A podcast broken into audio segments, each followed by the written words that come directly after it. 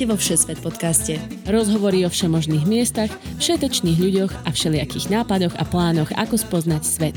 Všetko pre všetkých, cez pol gule každý útorok v spolupráci so Sme.sk.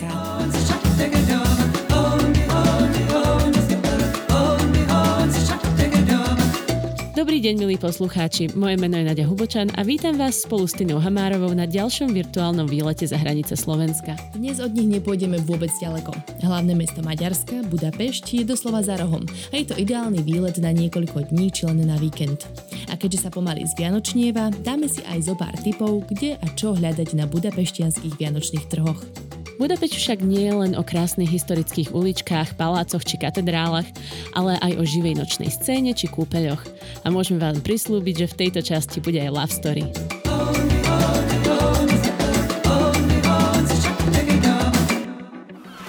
Dostali ste chuť na dovolenku? Exotické destinácie, plavby, poznávacie zájazdy, ale aj tradičné pobyty pri mori. Vyberte si z tisícok ponúk na dovolenka Sme.sk.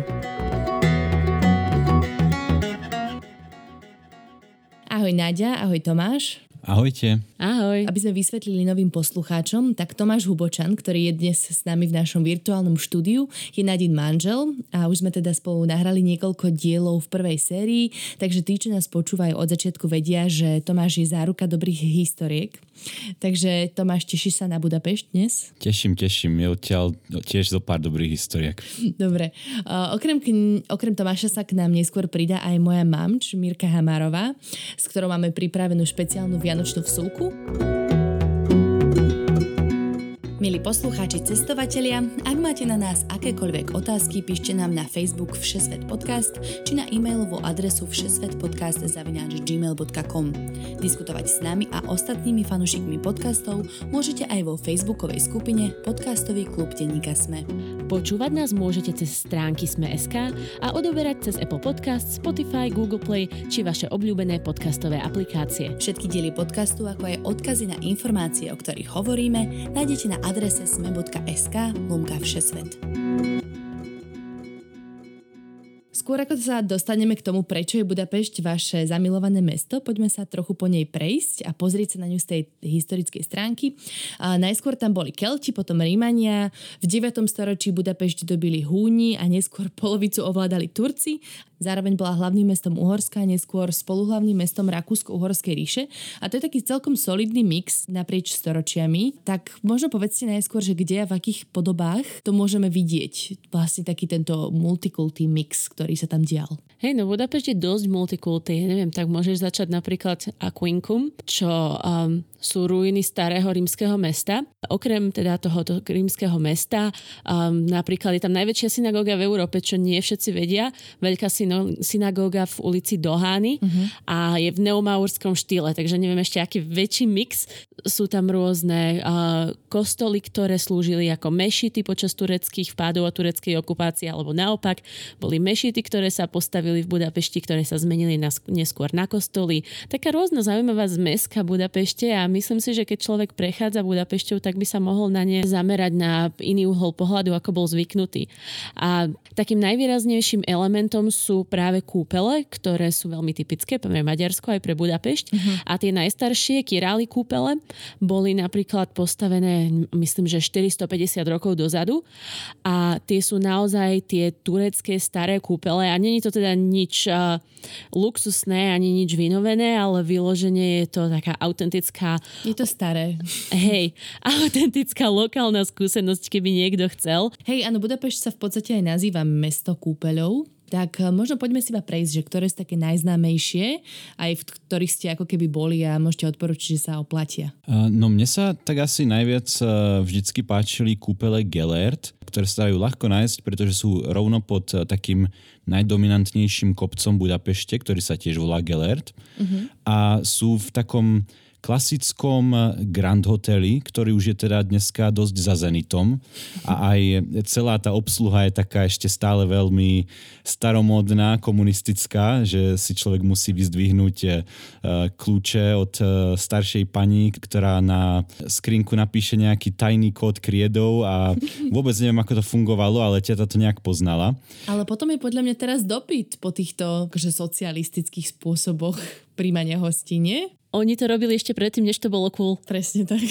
Hej, no a v samotných tých kúpeloch e, človek nájde uh, také tie klasické termálne bazény, či už teplé, studené, smradľavé, ale aj voňavé. Je tam strašne veľa rôznych uh, typov sauny a zároveň ich mám veľmi rád aj kvôli tomu, že sú uh, zo všetkých tých uh, možných kúpelov v Budapešti asi najbližšie centru a vôbec nemusí ísť človek, človek nikam za mesto. Ono je to tak, že prejdeš jeden ten most, nepamätám si presne, ako sa volá, napravo vidíš trochu do kopca, napravo je taká jaskyňa a naľavo ako keby už vidíš tie kúpele, že? Áno, áno, presne tak. Budapešť teda bola kráľovské mesto, a respektíve také hlavné sídlo Habsburgovcov a teda okrem kúpelov tam ostali zachované aj rôzne iné nádherné stavby, hrad, mosty cez Dunaj, budova parlamentu a tak ďalej, tak ďalej, tak poďme si dať také vaše top obľúbené zástavky po budapešťanských pamiatkách? Um, no samotný ten breh Dunaja je podľa mňa taká najväčšia dominanta Budapešte. Je to naozaj krásny a ohromný výhľad. Uh, už aj cez deň, ale hlavne keď sa zotmie a všade sa zrazu objavia také ako keby nažltlé svetla, či už na budovách alebo na mostoch všade dominujú, tak pod večera večer má ten breh Dunaja naozaj krásny ráz a skvelo sa tam prechádza. Mm-hmm. Um, na tom brehu Dunaja je aj maďarský parlament, čo je najväčšia budova v Maďarsku. Myslím, že je neogotická, ak si dobre pamätám, takže není tak stará, ako možnosť diálky vyzerá, ale je, je veľmi ohromná. Mm-hmm. Um, a taká moja srdcová záležitosť, ktorá není možno úplne najznámejšou pamiatkou, ale určite sa tam oplatí zájsť, je e, malý a starý kostol Matúša, ktorý je na hradnom vrchu, vlastne kúsok od, od rybárskej bašty. Mm-hmm. A, a ten kostol je e, z 11. storočia a potom bol prestávaný, myslím, v, v gotickom období. A zo všetkých gotických kostolov, ktoré som kedy videl, mi, mi tento prišiel tak najautentickejší, pretože normálne si človek predstavuje takú tú šedú kamennú gotiku a v tomto kostole to človek vidí, človek vymalované a asi také, aké to aj kedysi bolo. Takže taký veľmi autentický. Mm-hmm. Ja by som teda tu podotkla, že práve tento kostol slúžil ako, um, mám pocit, najväčšia mešita počas tureckej okupácie. Celá Budapešť um, je veľmi poznačená neogotickým štýlom, takže práve preto človek má potom pocit, že vidí aj ten parlament, vidí aj tento kostol a tá gotika by bola ako keby zachovaná. Uh-huh. V skutočnosti však mnoho z týchto prvkov je iba znova postavaných v tom neogotickom štýle, ktorý bol až niekde v 19. storočí, povedzme. Uh-huh. Preto to vyzerá tak živo, zdravo, že ako keby to teraz nedávno postavili. Hej, presne tak. To je zaujímavé, to som si neuvedomila vôbec, keď som tam bola. Ono vlastne, ako ten kostol bol, tak oni ho iba zmenili na mešitu. Oni tam nič moc neprestavovali. A tu niektoré aj bývalé zase mešity boli prestavané na kostoly a tiež nič nezmenili. Je to taká zaujímavá vec, že občas, ako aj Aja Sofia v Istambule, o tom sa budeme baviť o dva týždne, mm-hmm. že jednoducho ten pôvod, tá pôvodná architektúra zostala. A teraz nás budú zase všetci obviňovať z multikulturalizmu, uvidíš. Hnusný slnečkári. OK. Aj som to chcela rozvíjať, ale tak poďme ďalej na hovor. Aká je tvoja obľúbená pamiatka? Tak vieš, ja som chcela iba dostať trošku viac času pre seba. Pre mňa totiž v Budapešti sú najmagickejšie tie dva mosty, ktoré sú v centre a to je Reťazový most, Sečeniho a potom Margitin most. Margaretin most. Uh-huh. A vlastne Reťazový most bol to prvý aký trvalý permanentný most cez Dunaj. Asi do polky 19. storočia nebol most cez Dunaj nejaký trvalý kamenný, nič takého ako v Prahe Karlov most ale je to obrovitánsky krásny monument. K nemu je taký ako kontrastnejší, romantickejší, skromnejší Margaretin most, ktorý je zase nádherný, iba tak na takú klasickú prechádzku a cítiš sa, keď si pod tými lampičkami osvetlenými, že si chceš dať bočku a držať sa za ruky a je to také pekné. Mm-hmm. A ešte, čo mi príde hrozne zaujímavé je, že Budapešť tým, že je na rovine a Dunaj je tak strašne mohutný, tak um, bolo hrozne ťažké podľa mňa pre architektov spraviť to tak, aby vôbec v Budapešti niečo vynikalo. Aby tá Budapešť dostala taký malebný raz a myslím si, že tým paradoxom, že dali taký masívny prvok, ako napríklad aj parlament alebo ten reťazový most, tak tým sa tak skompaktnilo to mesto a zostalo také, um, také krajšie, také estetickejšie. Ale to je, možno je to iba môj osobný názor. A tak jednoznačne, keď si, si na tom ako keby hradnom kopci, na tom Gellert vršku, myslím, že, tak odtiaľ máš presne výhľad na most a na ten parlament a to, stojí proste nádherný pohľadnicový výhľad. Hej, hej. Um, no ešte, ešte jedna taká pamiatka je bazilika um, svätého Štefana. Je to taký najväčší kostol v celej Budapešti, mohutný, jednoducho klasická katedrála, ale na maďarský štýl. Je to budapeštianské dômo. Hej, také niečo asi. Dobre, ja som mala pripravenú rybárskú baštu, ale už sme ju komentovali dosť. Len by som akože chcela nalákať mladšie ročníky. Vyzerá to ako, ako um, hrad z Disney rozprávky. Alebo z Game of Thrones. Alebo z Game of Thrones. A on má ináč taký veľmi orientálny nádych nech bol postavený kedykoľvek, tak má. Je to multikulty, hotovo. Dajme si teraz také, že obľúbené zákutie alebo nejakú aktivitu, čo ste v Budapešti robili a radi na ňu spomínate. Tak moja je doslova zákutie v zmysle, že až za Budapešťou. V Budapešti je totiž každý júl závod Formuly 1 a je to zďaleka najbližší závod, ktorý, ktorý môže človek zo Slovenska navštíviť. Povedal by som, že okrem toho, že samozrejme Formula 1, kto ju má rád, tak by to raz naozaj mal vidieť naživo a nielen vidieť, ale hlavne počuť, mm-hmm. pretože to je fakt obrovský zážitok. Nesúhlasím, tie zvuky sú strašné a kto nesúhlasí, ten by nemal ísť. ja to práve že fascinuje. Ja som sa napríklad z, takéto, z takéhoto pohľadu nikdy na žiadnu krajinu ani na žiadne mesto nepozerala, ale zistujem teraz čím ďalej tým viacej, že veľa ľudí napríklad cestuje práve za týmito závodmi Formuly 1. Máme kamarátov, ktorí nás chcú prísť pozrieť do Austrálie len preto, že ešte nemajú odškrtnutú austrálsku formulu alebo vieš niečo v tomto zmysle. Takže nikdy som sa na to akože nepozerala ako taký bod záujmu, ktorý je napríklad naozaj tak veľmi blízko Slovenska, že to je dostupné pre takmer kohokoľvek. Nie a je to zároveň aj veľký zážitok eh, čo sa týka návštevy toho mesta. My sme takto s Naďou boli v Montreale a to isté platí aj v Budapešti, že vlastne na tú formulu som nakoniec išiel iba ja, Naďa bola iba v meste, lenže keď je v tom meste aj 100 tisíc ľudí, ktorí tam e, prídu iba na ten víkend, tak je, je to naozaj jeden z najživších víkendov, aký, aký v Budapešti za celý rok je. Takže aj mimo ten závod sa to naozaj oplatí už iba kvôli tej atmosfére a tomu nočnému životu, ktorý tam vtedy v tom meste je. Pre ľudí zo Slovenska jednak je samozrejme samozrejme doprava oveľa lacnejšia než na akúkoľvek inú veľkú cenu, mm-hmm. ale zároveň aj lístky sú, myslím, že dokonca najlacnejšie na celom svete, alebo rozhodne jeden z najlacnejších závodov, čo sa týka ceny lístkov na, na celom svete. Mm-hmm. No, formula mi rozhodne, by mi rozhodne pripomínala nedelu po obede u detka na návšteve, tak sme myslím, že trávili dosť veľkú časť detstva.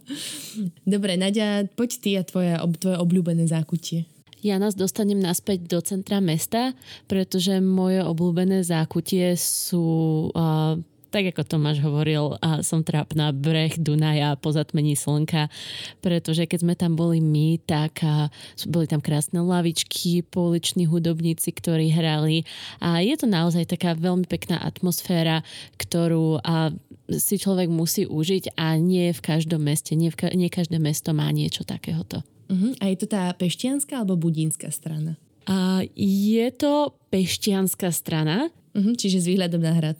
Áno, presne tak. No, ja, môj obľúbený kút, veľmi ťažko som si vyberala, ale mám veľmi milú spomienku na Margaretin ostrov, ktorý je ako keby hneď pod tým Margaretiným mostom, ktorý si už spomínala.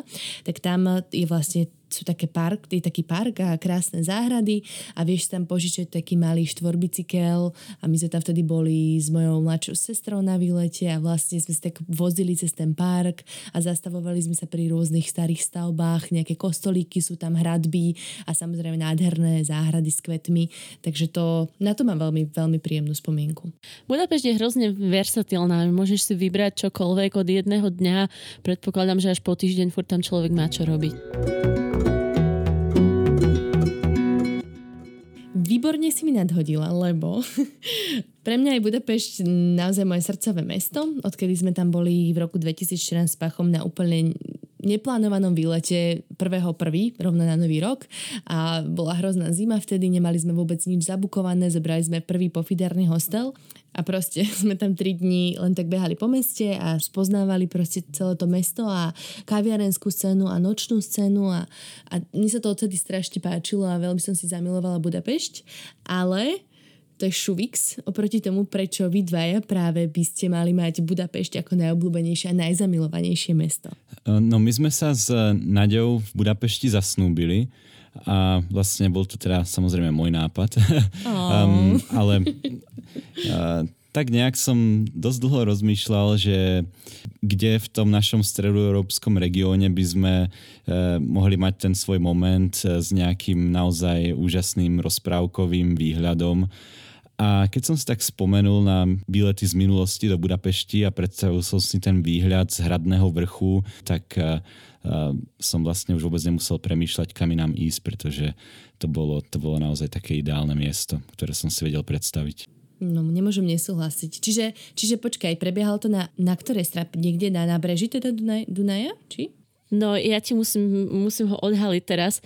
Tomáš totiž investoval pomerne veľa času a energie, aby vybral konkrétnu izbu na konkrétnom poschodí hotelu, ktorý je priamo za rybárskou baštou uh-huh. a zabezpečil, aby sme priamo v tej izbe bývali, pretože v tej izbe bol najlepší výhľad na parlament aj baštu z toho uhla, ktorý si on predstavoval. A takže sme ju dostali. Krása. Celé to bolo také zvláštne, lebo evidentne bol v časovom sklze, takže uh, asi pol dňa ma naháňal, takže v kúpelu sme boli iba pol hodinu, potom na nejakom trhu sme boli iba pol hodinu a furt si hnal a že však už musíme, že máme reštauráciu večer a že je nejaká úplne skvelá. Viem, Tomáš, ale však máme času 3 hodiny kopec. A no ale to si ešte musíme dať šampanské predtým na izbe, akože na rozjazd. No ale tak nejak to zakryl a zhasol svetla zapol Stairway to Heaven a boli Stairway to Heaven a požiadal ma o ruku. Uh. Pre mňa teda hlavne bola tá predzvesť toho života celého, to, že uh, som už mal nejaký ten story a, a plán vymyslený, ale to, že ešte musím k tomu vymyslieť plán B, C a D a, a na všetko mať správnu odpoveď, tak uh, to ma naozaj to ma naučilo. Máte krásne spomienky na Budapešť, akože dojatá som. Áno, potom sme šli do reštaurácie, hrozne sme sa tam objedli a to sa ešte porozprávame o jedle. A vtedy sme zrovna nejak ani nestihli ísť potom nikam von, žiadny nočný život, ale, ale ty keď si tam bola, tak si stihla niečo, čo? Hej, hej, my sme, my sme vlastne na tie tri dni, čo sme tam boli, tak dva večery sme išli objavovať tú budapeštianskú nočnú scénu a tretí večer, keďže už nemali voľno v našom hosteli, ale my sme museli niekde zotrvať do 4. do rána, tak sme si za posledné 4 eurá kúpili flašu pálinky ktorú sme tam popíjali, kde si v nejakom, v takom v nejakom foaje, alebo čo to bolo, aby sme to vydržali do rána. A prežili sme a zvládli sme to akože. Vidím, Ale... vidím Tina, že naša, naša téma kontrastov, ktorá už začala pri tých našich newyorských rozhovoroch, pokračuje ďalej. Áno, ja som, ja som tam chcela dať trochu taký homeless štýl, akože kontrovať vášmu krásnemu rozprávkovému príbehu uh, o špeciálnej izbe s výhľadom tam a tam našou 4 eurovou pálinkou. Áno, dá sa Budapešť robiť aj úplne inak a stále je skvelá. Jasné. A stále je skvelá aj teda tým nočným životom, lebo v Budapešti existujú tzv. ruin bars, alebo také krčmy v ruinách doslova. Hej, o tom som počula, to sú nejaké uh, skvoterské domy. Hej, áno, to sú také polorozpadnuté baráky a niekedy to aj storočné domy, akože vyzerajú krásne, mne sa veľmi páčia.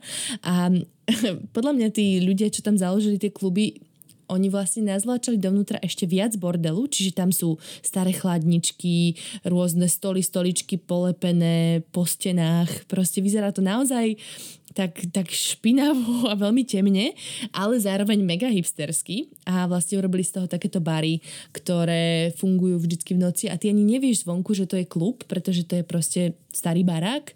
A až kým teda ti nikto nepovie alebo vyslovene tam není nápis veľký. Hmm. Úplne má to atmosféru. A boli nejaké, ktoré by si aj vedela odporučiť? Uh-huh. My sme boli v Simpla Kert, to je ten najznámejší a myslím, že on je aj najstarší a bol ako prvý. A potom druhý, ktorý sme navštívili, čo si pamätám, bol Ankert. Takže tam sa určite chodte pozrieť, aj keby ste tam nešli akože za nejakou vyslovene zábavou, tak to stojí za to len sa tam ísť pozrieť. Budapešť má okrem iného aj nádherné historické metro, teda neviem, či ste sa viezli a či ste ho videli. No, je to najstaršie metro na celom európskom kontinente. A európskom kontinente v zmysle, že nie Anglicko, teraz Brexit, ľudia to berú fakt vážne. Ano, ano. A aj teda celkovo, celkovo je tretie najstaršie na svete. Ako takú úvodnú turistickú jazdu by som doporučil začať na stanici Verešmartiter, pretože to je také centrum mesta mm-hmm. a ísť tým metrom odtiaľ k Múzeu výtvarného umenia, čo je vlastne až za krajom centra a normálne je to príliš ďaleko na pešu chôdzu a zároveň sa oplatí navštíviť, takže e, ideálna kombinácia. Je to v rámci takého veľkého parku? Je to ako keby Kunsthalle, alebo to myslíš niečo iné? Uh, hej, hej, presne to. Uh, ak si hovorila, že si bola v Sečení Lázniach, tak je to vlastne na kraji Áno. toho istého parku, kde sú Sečení kúpele. Tu by som len veľmi narýchlo doplnila, že ten park je úžasný. V zime je tam obrovské klzisko verejné, na ktorom sa dá akože sa voziť a v pozadí alebo niekde uprostred toho parku je taký veľký hrad, myslím, že Vajdahuňat, tak sa to volá nejako, a ktorý vyzerá ako z Drakulovho filmu. Proste taký temný veľký hrad bubolácky. Áno, ešte tam aj zoo hneď vedľa. Takže všetko, všetko v jednom parku a ešte sa aj odvezieš metrom. Um, postačí to metro na prevážanie sa po Budapešti alebo ste využívali nejaký nejaký iný spôsob? No určite by som v Budapešti nejazdil autom. Um, parkovanie je tam fakt veľký problém, um, úzke uličky, všetko je preplnené, um, ale zároveň majú dobré garáže, takže keď už by aj človek prišiel do Budapešte autom, tak najlepšie zaparkovať a, a už sa toho auta nedotknúť, až dokiaľ človek nebude odchádzať. Mm-hmm. A celé to centrum je veľmi dobre pre chodcov. Je také štvorcové, by som povedal, že z bodu A do bodu B nikdy není ďaleko a, a človek nemá pocit, že by príliš dlho chodil. Takže najlepšie sa tam asi chodí peši. Ako sa vôbec zo Slovenska najlepšie dostaneš do Budapešti? No asi najrychlejšie je ísť e, autom cez Bratislavu po diálnici. Je platená? Musíš mať známku? Áno, áno. Tú známku pre Maďarsko si vlastne musí človek kúpiť priamo na hranici. A ak si dobre pamätám, tak je, je to trochu problematické v tom zmysle, že berú iba forinty, takže je ich dobré mať vždycky dopredu so sebou. Mm-hmm. Keď už sa človek dostane do Budapešti, uh, tak by som doporučil si vyhľadať nejakú parkovaciu garáž a na to by som doporučil stránku parkopedia.com, ktorá je dobrá nielen v Budapešti, ale kdekoľvek som kedykoľvek potreboval parkovať na svete, tak to je asi najlepší zdroj informácií, aký som kedy mal. Aj v Brisbane vo veľkom využívame. Máš tam napísané ceny, aj aké hodiny tam môžeš parkovať, vynikajúca aplikácia ešte by sme mohli spomenúť, že veľmi jednoducho sa dostanete do Budapešti vlakom. Z Bratislavy chodia rýchliky niekoľkokrát denne. A potom myslím, že aj žltý uh, chodí. Áno, žltý autobus a Orange Ways, tí sú maďarskí. Nadhodili sme už tému kešu. V Maďarsku sa nedá platiť eurom, sú tam forinty a aktuálny prepočet je nejakých 320 forintov za 1 euro. Už ste spomínali, že hneď pri vstupe do krajiny sa oplatí mať tie forinty, ale čo sa týka nejakej platby priamo v Budapešti, potrebujem mať ten cash so sebou alebo mi stačí karta? Povedal by som, že aj aj. Je to naozaj veľké turistické mesto, takže väčšina obchodov aj reštaurácií kartu berie ale zároveň eh, v Budapešti možno ešte viac než kdekoľvek inde naozaj človek ako keby chce využiť všetky tie rôzne stánky a, a tržnice a malých obchodníkov, ktorí berú iba cash, takže je zároveň treba mať eh, so sebou aj cash. Viem, že veľa ľudí ako keby nemá rado také tie malé začmúdené zmenárne, ale z mojich skúseností zrovna v Budapešti som vždycky najlepší zmenný kurz dostal práve v takýchto zmenárniach a nie v bankomate. Akurát si samozrejme vždycky treba dať pozor na jednak na kurz a že či nemajú ešte nejaké poplatky. Dobre, super rada. Um, čo sa týka ubytovania, tak uh, ako ste to vyriešili v Budapešti, cez čo sa najviac oplatí ísť? Tých možností je veľa, od proste od jednej po 5 hviezdičiek, celá škála.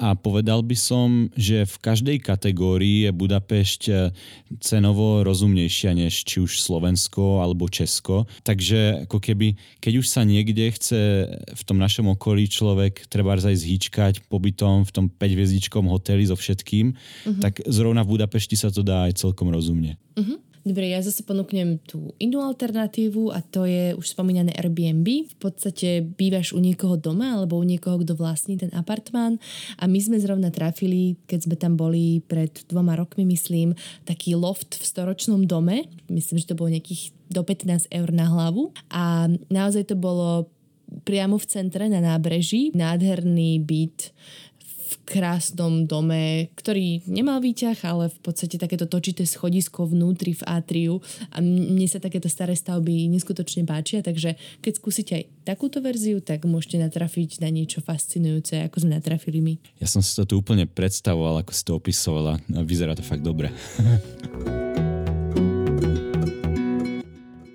Dobre, konečne príležitosť pre vás obidvoch sa opustiť, lebo ideme jesť. A, takže poprosím, aké sú vychytané budapeštianské dobroty?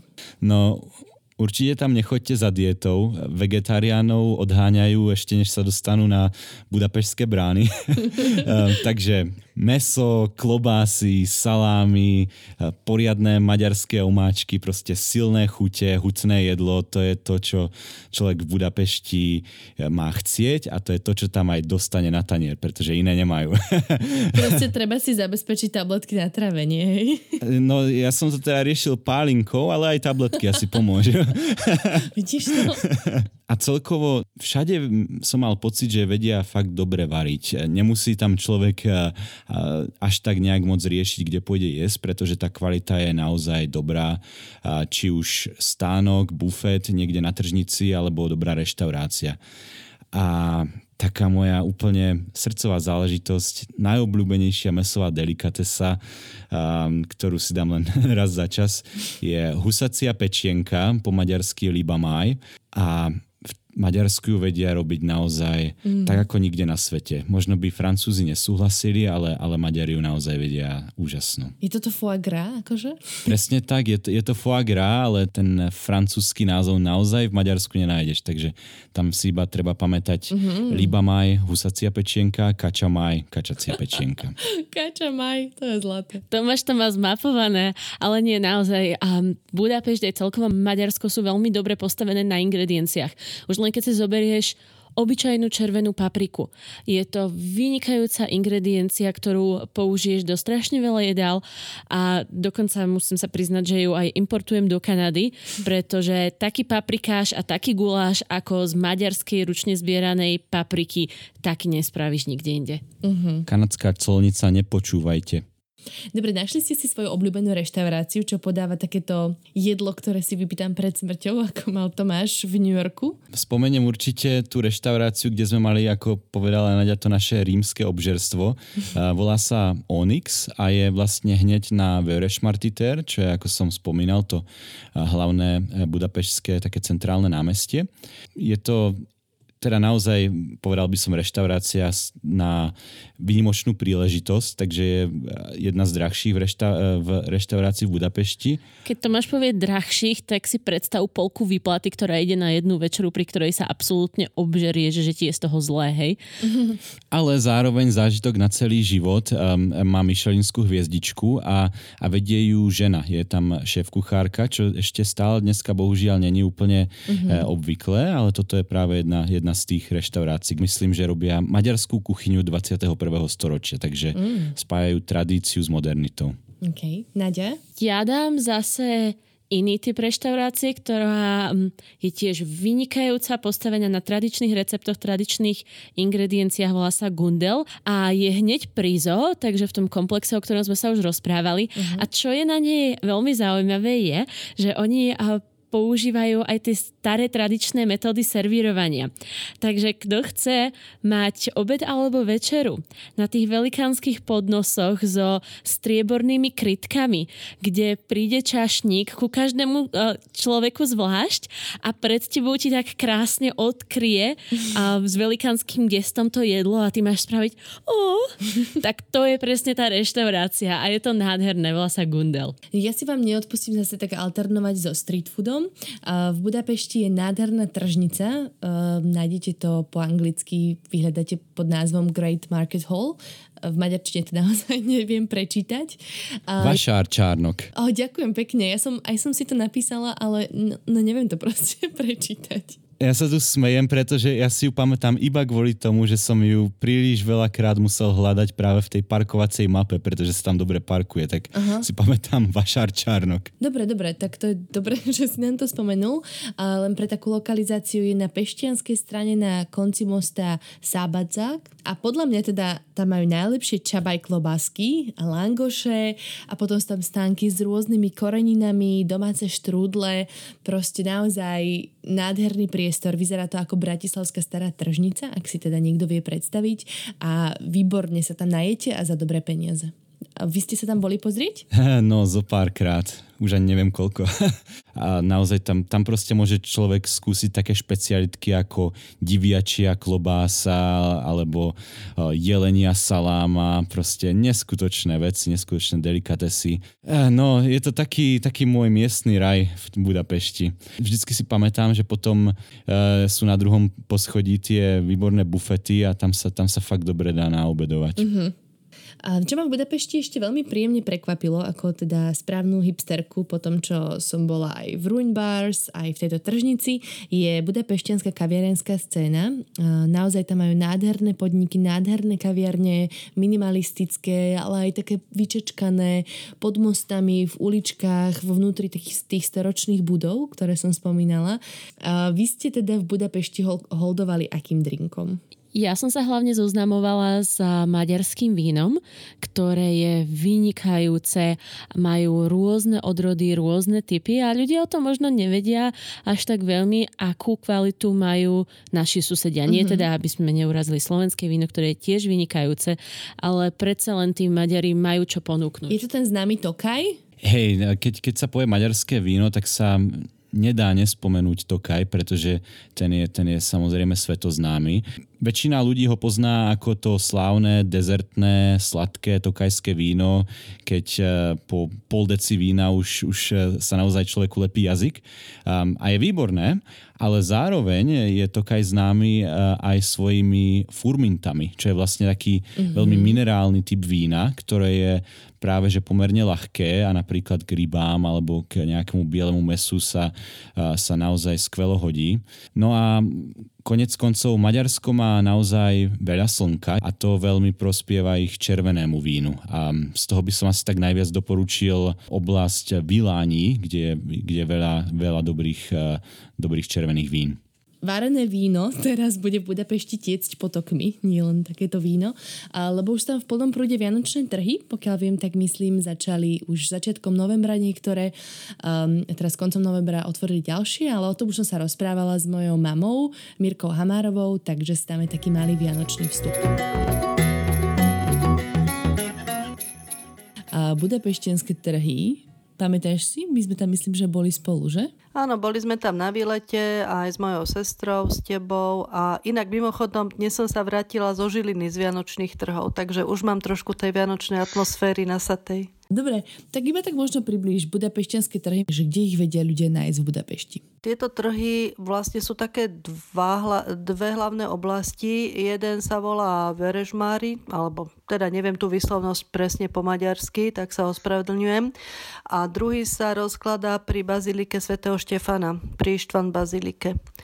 Takže je to v mhm. centre mesta a sú dostupné obidve, obidva pešo, takže v pohode. Aj medzi nimi sa dá v podstate prejsť že to je ako keby za rohom. Áno, to sú tam vlastne blízko tie ulice alebo tie námestia. Uh-huh. Aký je taký hlavný rozdiel medzi týmito dvoma? Lebo oni nie sú úplne rovnaké tie trhy a dokonca myslím, že pri, tej, ten, pri Bazilike vzniklo až v roku 2011. Ten Vorošmári je starší, originálnejší. Že aký je medzi nimi rozdiel? Ten Vorošmári je zameraný na jedlo, čiže tam si prídu na svoje všetci, čo radi papajú a dobre sa napijú potom. Mm-hmm. A ten druhý pri Bazilike je zameraný hlavne na handmade výrobky, čiže na takú tradičnú e, tvorivosť ľudovú, čiže tam dostať rôzne výrobky od drevených cez keramiku, sklo a čo ja viem, tek textilné výšivky a čipky a takéto veci, čiže snažia sa tam zachovať mm, toho kultúrneho ducha z tradičných Vianoc, teda s touto folklórnou tematikou. Uh-huh. Čiže ak ísť nakupovať darčeky, tak na ten pred bazilikou. Áno, lebo tam nie sú také nejaké klasické gíčové veci, ktoré možno dostať na iných vianočných trhoch. Dobre, okrem toho teda, že tam môžem ísť najesť a skúpiť, nepríčetne, tak sú tam nejaké ešte akože aktivity okolo toho, ktoré teda robia tú vianočnú atmosféru? Také klasické aktivity ako vždy na vianočných trhoch, určite hudba. E, po obede tam hrávajú rôzne skupiny a e, rôzne zbory, ktoré spievajú tie klasické koledy, vianočné piesne. No a potom sú tam ešte napríklad aj športové aktivity. Pri Štefanskej bazilike je kozisko veľké. No a čo ešte? Premietanie projekcie na baziliku svätého Štefana. To môže byť zaujímavé. To je niečo podobné, ako býva aj v iných mestách počas tých rôznych festivalov svetiel a týchto záležitostí. Taká biela noc, ako keby, že? Niečo podobné. No a teda, ako si spomínala, že kto sa chce ísť dobre nájsť, tak by mal ísť na Vörösmári e, Market. A tak skús možno vypichnúť také najväčšie dobroty a možno nejaké špeciality, čo budapešťanské trhy majú a iné nemajú. Um, maďarská kuchyňa je fantastická, no ale vianočné trhy ponúkajú klasické dobroty vianočné, Eh, či už sú to sladkosti, rôzne koláče, napríklad tradičný škoricový koláč, tzv. kurtoškaláč, ktorý sa podobá na náš trdelník, lebo zrejme je aj pomenovaný podľa toho tvaru, v tvare komína, potom niečo podobné ako eh, náš tedrák, eh, flódny sa to myslím volá, rôzne štrúdle, No a takéto dobroty. To sú sladkosti, ale e, samozrejme pre tých, čo sú hladní, tak je tam veľký výber mesových jedál a ich klasických tradičných, to znamená všetko možné ako guláš, paprikáš, perkelt a potom aj e, niečo ako naše halušky s rôznymi kombináciami, takže dá sa tam vybrať naozaj veľa. To by som povedala, že také rozdielne, lebo jasné, že na bratislavských trhoch napríklad nájdeš cigánsku, ale takéto akože full jedla myslím, že tam nebývajú až tak často. Presne toto som si povedala, keď sme tam boli, že bože, škoda, že tu nie je oco, ten by sa tu vedel dožrať, hej, lenže oco tam nebol. Takže my sme si dali, myslím, nejaké meso, určite nejaké dobré, neviem, či to bolo s haluškami. A tie drinky, poďme teda k drinkom, lebo však to je spojené samozrejme s vianočnými trhmi. Klasika, ako na každých vianočných trhoch, čiže všetky možné varené vína, grogy a punč punče a týchto punčov si pamätám, že tam mali veľké množstvo s rôznymi príchuťami, niektoré boli so slívkami, niektoré s figami alebo s rôznymi or- koreninami a nám sa najviac páčil, ak si pamätáš, jeden s takým špeciálnym názvom, ktorý sa volal Krampampuli a my sme ho nazvali ľudovo, že Popapuli. Áno, myslím, že si spomínam. A aké vína liezavé? Rum a plus teda nejaké orechy, pochutiny, koreniny. S mierou teda. Krampampuli s mierou. Tak ako každý punč, tiež toho nemôžeš vypiť veľa. No dobre, super. A tešíš sa už na tohto ročné trhy? Áno, rada by som išla, pravdepodobne pôjdem do Bratislavy a je možné, že aj do Viedne, ak sa náhodou podarí nejaký zájazd ešte pred mm. Vianocami. No tak ešte ťa možno potom oslovíme, uvidíme. Mm. v každom prípade sa čoskoro počujeme v inej časti podcastu, ale nebudeme prezrádzať ešte. Aha, o, to ani ja ešte netuším. Nechá sa prekvapiť. to, to tak akože oznamujem. Dobre, super, mamine. Ďakujem ti pekne. Čauko. Tak čau, pozdravujem.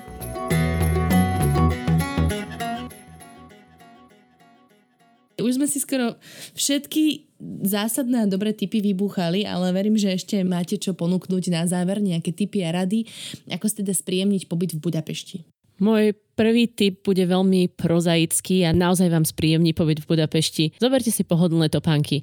Chodí sa tam veľmi dobre, ale jak chceš byť za vystajlovanú čajku, tak si radšej šupni štokle do kabelky, ináč to olutuješ po tých 15-20 kilometroch celý deň. A Tomáš? No, bavili sme sa o ubytovaní a v Budapešti sa oplatí zostať aj týždeň, ale keď človek nevie čo s víkendom a chce ísť iba niekam na jeden deň na otočku, tak pokiaľ ste do tých dvoch, troch hodín cesty e, zo Slovenska do Budapešti, tak by som určite doporučil ísť do Budapešti aj na jeden deň. Máme ešte aj poslednú tretiu a opäť prozaická, neprežerte sa tam, lebo dopadnete ako my, bude vám zle a na druhý deň ráno nebudete môcť pol dňa nič robiť, pretože budete a tráviť tie husacie a kačacie pečenie. Takže jedlo vynikajúce, ale všetkého s mierou.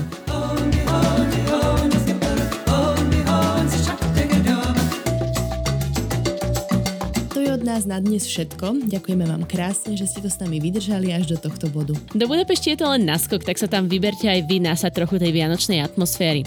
Tu vám inak budúci týždeň predstaví aj Tina, ale z úplne opačného konca, a to doslova, teda ako sa Vianoce oslavujú v Austrálii. A nebude rozprávať sama. Presne tak, na austrálske Vianoce sa dajte do plaviek a počujeme sa už budúci útorok. Majte sa. Majte sa pekne. Ahojte.